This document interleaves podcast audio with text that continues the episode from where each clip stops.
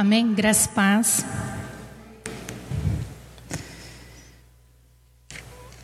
Vamos abrir as nossas Bíblias em Samu, 2 Samuel.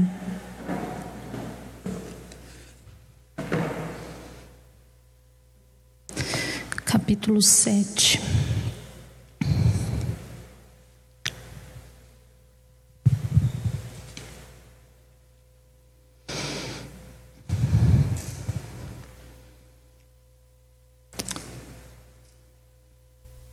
Ontem à tarde, o pastor Paulo tinha me mandado uma mensagem. Toda vez que ele manda uma mensagem, a gente fica meio.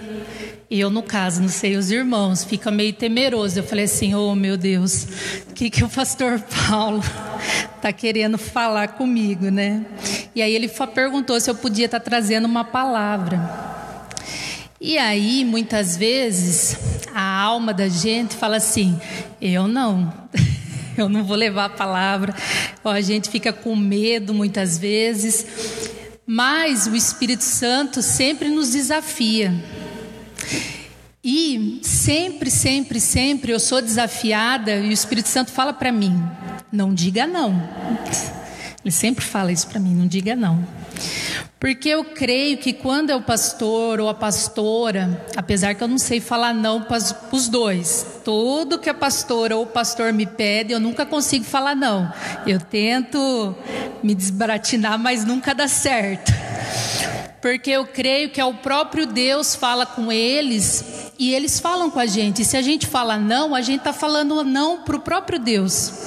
Então, muitas das vezes, quando a gente é desafiado a estar tá aqui, a gente fala não, a gente está falando não para o próprio Deus. Muitas vezes, quando a gente trazia uma palavra na célula, muitas vezes aqui no culto de oração, até mesmo no culto de domingo, uma oração que a gente tem para fazer, uma visita, algo que Deus colocou cada um de nós para fazer, e a gente fala não, a gente está falando não para o próprio Deus.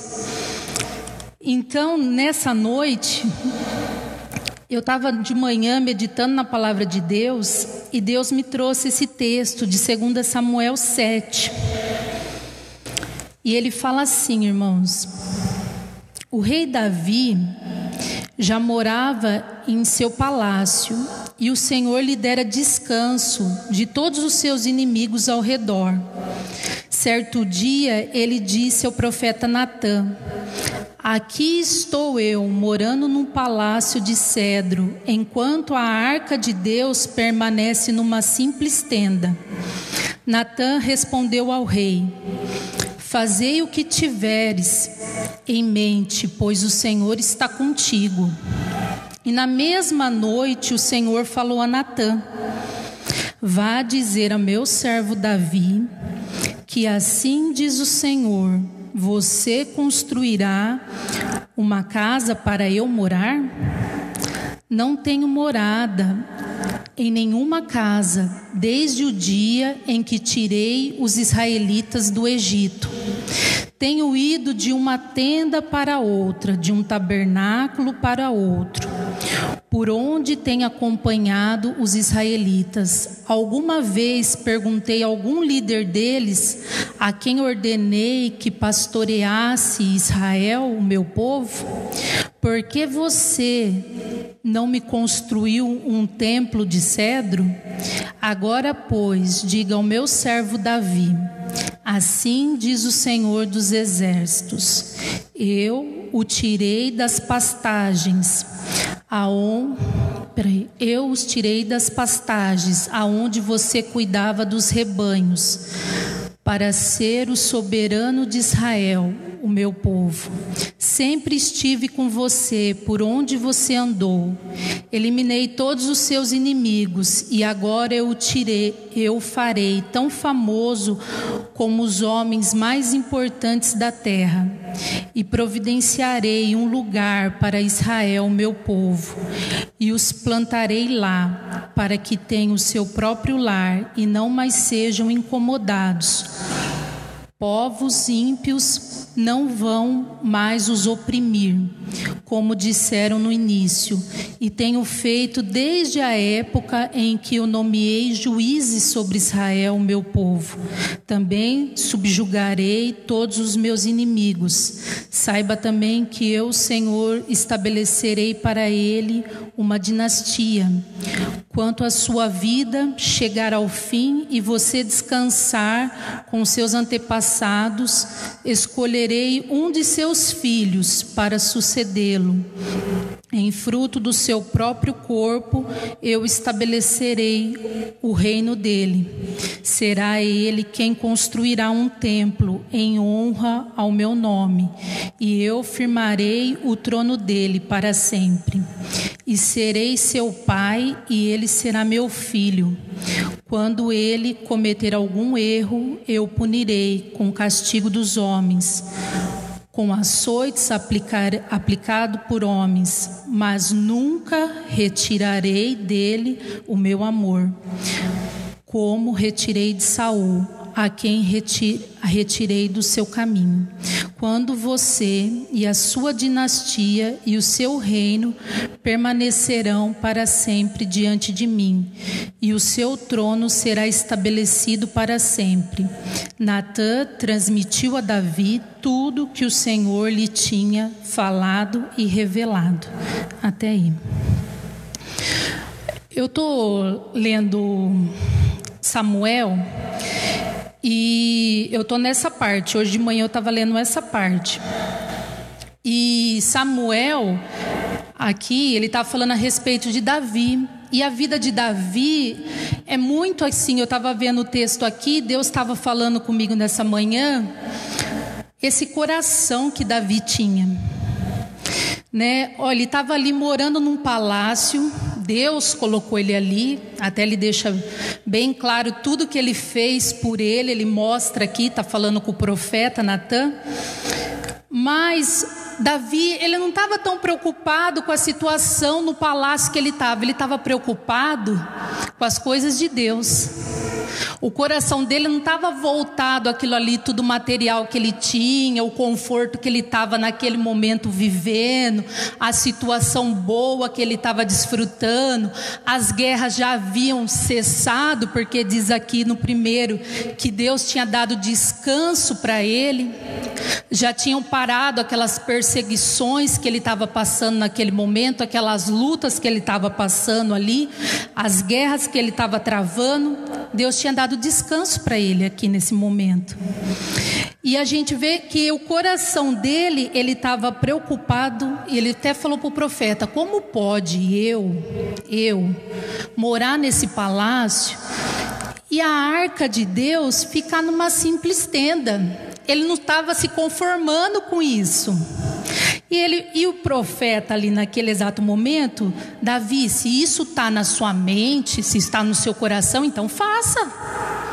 Vai então faça, é isso que você quer, faça. E ele e rapidamente o Senhor falou: "Não".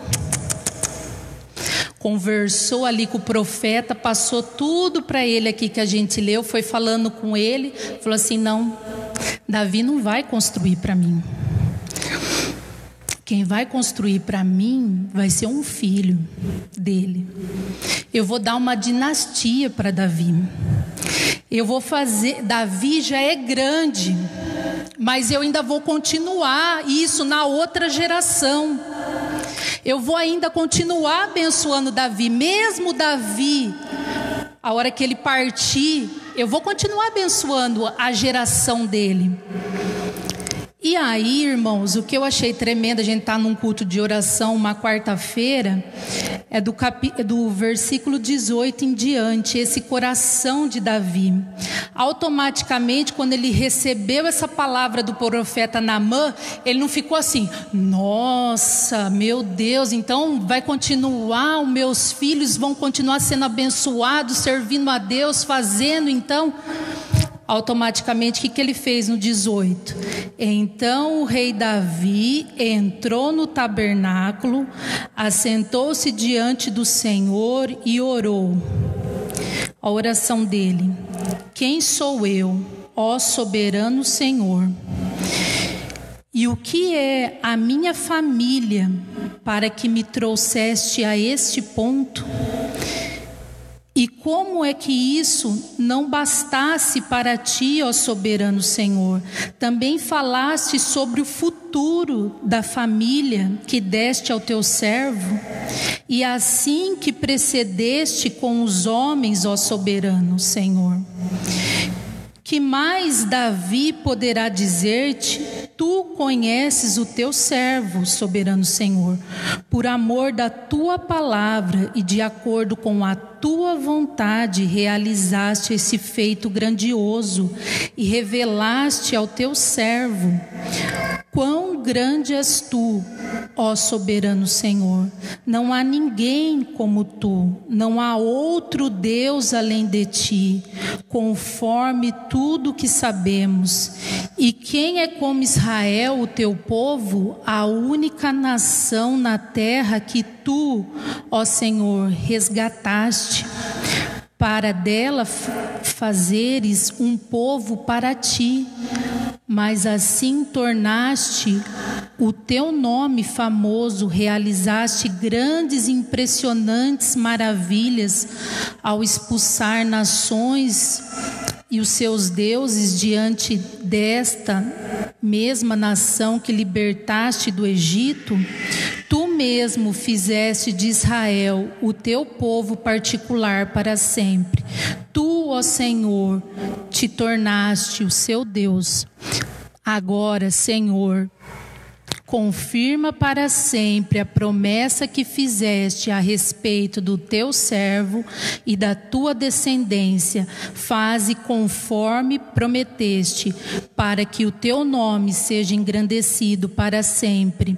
E os homens digam: Ó Senhor dos exércitos, o Deus de Israel e a descendência do seu servo Davi se manterá firme diante de ti.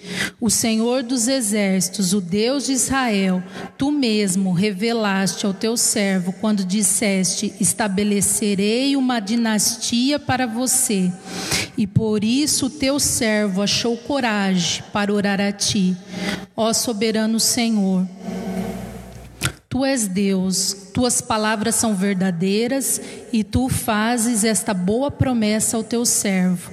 Agora, por tua bondade, bênção a família de teu servo para que ela continue sempre na tua presença.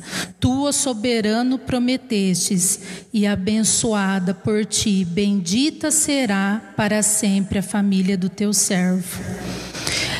Eu estava meditando e eu achei tremenda essa oração, porque quando ele recebeu, ele já chegou diante de Deus ali e falou: Quem sou eu? O nível de intimidade, de comunhão que Davi tinha com Deus, humildade de reconhecer quem sou eu, Senhor? O Senhor já fez tanto por mim. O Senhor já me tirou lá de trás das malhadas. O Senhor vem guardando a minha vida todo esse tempo. O Senhor vem me livrando de tantos inimigos. E ainda o Senhor vai fazer tudo isso ainda na minha geração. Ele falou: Eu, mas quem sou eu para o Senhor fazer isso comigo? E ele foi ficando maravilhado mas assim, ele não ficou soberbo, não ficou arrogante, não ficou presunçoso daquilo que Deus revelou para ele que seria o futuro da geração dele.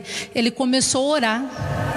Ele começou ali a agradecer a Deus, porque ele reconhecia que ele era um humilde servo. Aquilo que o Senhor quisesse fazer dele, podia fazer. Que seja feita a vontade do Senhor. Se assim era que o Senhor desejasse abençoar a família, que o Senhor abençoasse. E aí Deus tocou muito no meu coração e eu comecei a orar na minha casa. E como é um culto de oração hoje, a gente tem que fazer a mesma coisa aqui, como Davi, continuar orando pela nossa família. Sempre. Muitas vezes a gente não sabe o futuro de cada um. Muitas vezes Deus vai realizar coisas na nossa vida, muitas vezes dos nossos filhos. ou dos nossos netos, se até ele não chegar a vir nos buscar. Então, nós temos que estar sempre orando pelas próximas gerações, porque Deus tem algo grande para fazer na nossa família. A gente nunca pode esquecer o que está escrito lá em Josué. Josué 24, 15. É promessa de Deus para mim e para sua vida que eu e a minha casa serviremos ao Senhor que eu e a minha descendência seremos abençoados. Então a gente não pode se esquecer disso. Muitas vezes todos estão na casa do Senhor, amém, a gente continua orando. Alguns estão desviados, você ora. Alguns não se converteram, continue orando. A gente não pode se esquecer de cada um da nossa parentela, de cada um da nossa família. Eu sempre falo para o Cris, eu oro, eu oro para os meus parentes, todos eles, os que são convertidos, que não são, lá em Limeira. Eu oro para os parentes do Cris, porque eu estava falando esses dias, depois que a gente casa, não tem mais os meus, os seus, é tudo um só. Eu falo para ele, então eu oro para os de lá também, por todos. A gente ainda não tem filho, mas eu oro pelo meu filho. Eu falo assim para Deus: vai ser uma bênção, vai ser assim, assim, vai fazer a obra de Deus. Eu declaro isso. Eu falo para o Cris: eu não vejo, mas eu declaro isso. Então a gente não pode se esquecer da nossa família, a gente tem que orar. E Deus aqui prometeu tantas bênçãos eu estava lendo e eu estava ficando maravilhada com isso, com essa oração, com essa gratidão de Davi, com esse reconhecimento dele pelo senhorio do Senhor sobre a vida dele. Tão pequeno, se a gente começar a ler lá, quem que era Davi? Essa semana, esse ano, conversando com uma pessoa, ela falou assim para mim, Angélica, tudo é a intenção do nosso coração. Deus olha a intenção do nosso coração. E desde o começo do ano que essa pessoa falou isso para mim, isso me marcou.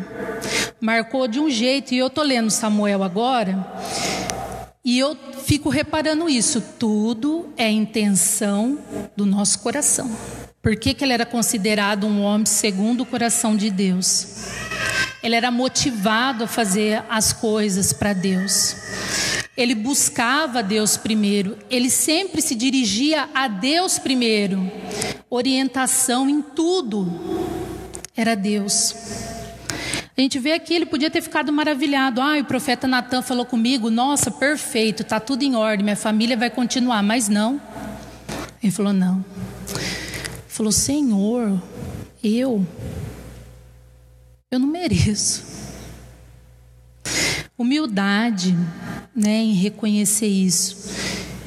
E assim também tem que ser a cada dia nas nossas vidas. A cada dia a gente tem que estar tá buscando, a gente tem que estar tá orando e pedindo a Deus pelos nossos familiares. Né? A gente não sabe é, como cada um está. Por exemplo, eu não tenho contato direto todo dia com todo mundo, não vejo. Às vezes demora. Esses dias a gente viu, a gente tinha ido visitar alguns 4 de fevereiro. A gente já está em abril. E na correria a gente não estava conseguindo ir lá ver. E esse fim de semana vieram nos ver. E aí na segunda-feira eu estava meditando na palavra do Senhor, o Senhor falou assim para mim, tá vendo? Muitas vezes você não consegue ir até lá, mas eu trago eles até você. Eu faço você ter comunhão com eles. E eu estava agradecendo a Deus. Falei, Deus, que oportunidade que às vezes a gente tem. Não é longe a cidade, para mim. Não é longe, mas muitas vezes não dá para ficar tá, todo instante, todo tempo. Muitas coisas acontecem que a gente nem vê, a gente não participa muitas vezes de aniversário, muitas vezes a gente não está final de ano junto. Muitas coisas acontecem ao longo do ano que a gente não está junto. Mas a gente sempre estamos em oração. Sempre. A gente ora por eles e eu sei quando a gente chega lá, eles estão orando por nós aqui.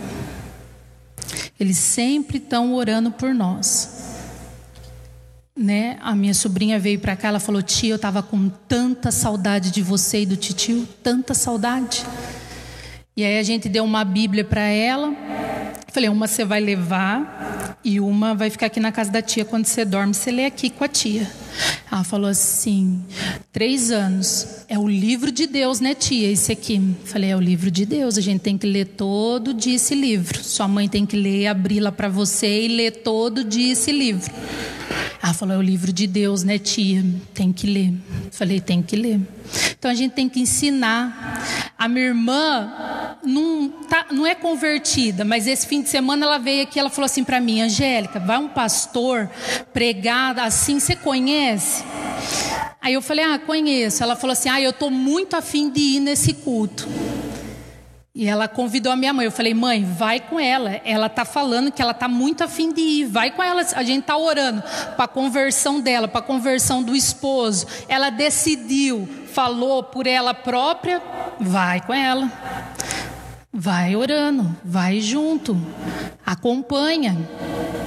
Né? A gente não pode deixar passar. Eu sempre tenho a oportunidade, eu oro com a minha sobrinha, eu oro de noite, eu oro de dia, eu ensino a orar na hora que a gente vai comer, sentamos na mesa junto, todo o tempo. Canto musiquinha, ensino as historinhas da Bíblia, eu falo para ela, Laura, eu estou ensinando. Ela, quando ela vê ela falar, eu vou com a tia, tia ensina, eu quero ir na igreja com a tia. A gente está ensinando.